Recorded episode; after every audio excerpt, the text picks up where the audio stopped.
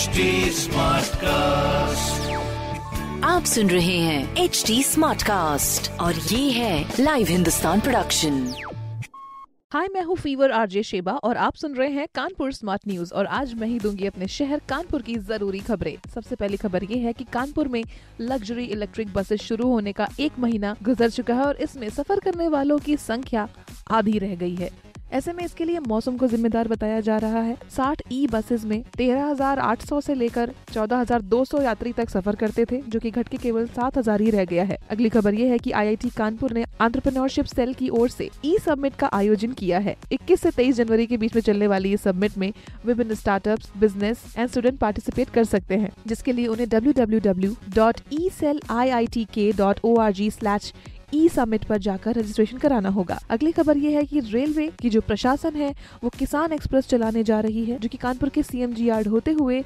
बिहार और छत्तीसगढ़ जाएगी। इस ट्रेन के चलने से आसपास के सभी किसानों को माल भरकर भेजने में काफ़ी सहायता मिलेगी। इस तरह की खबरों के लिए पढ़ते रहिए हिंदुस्तान अखबार। कोई सवाल हो तो ज़रूर पूछिए फेसबुक इंस्टाग्राम और ट्विटर पर।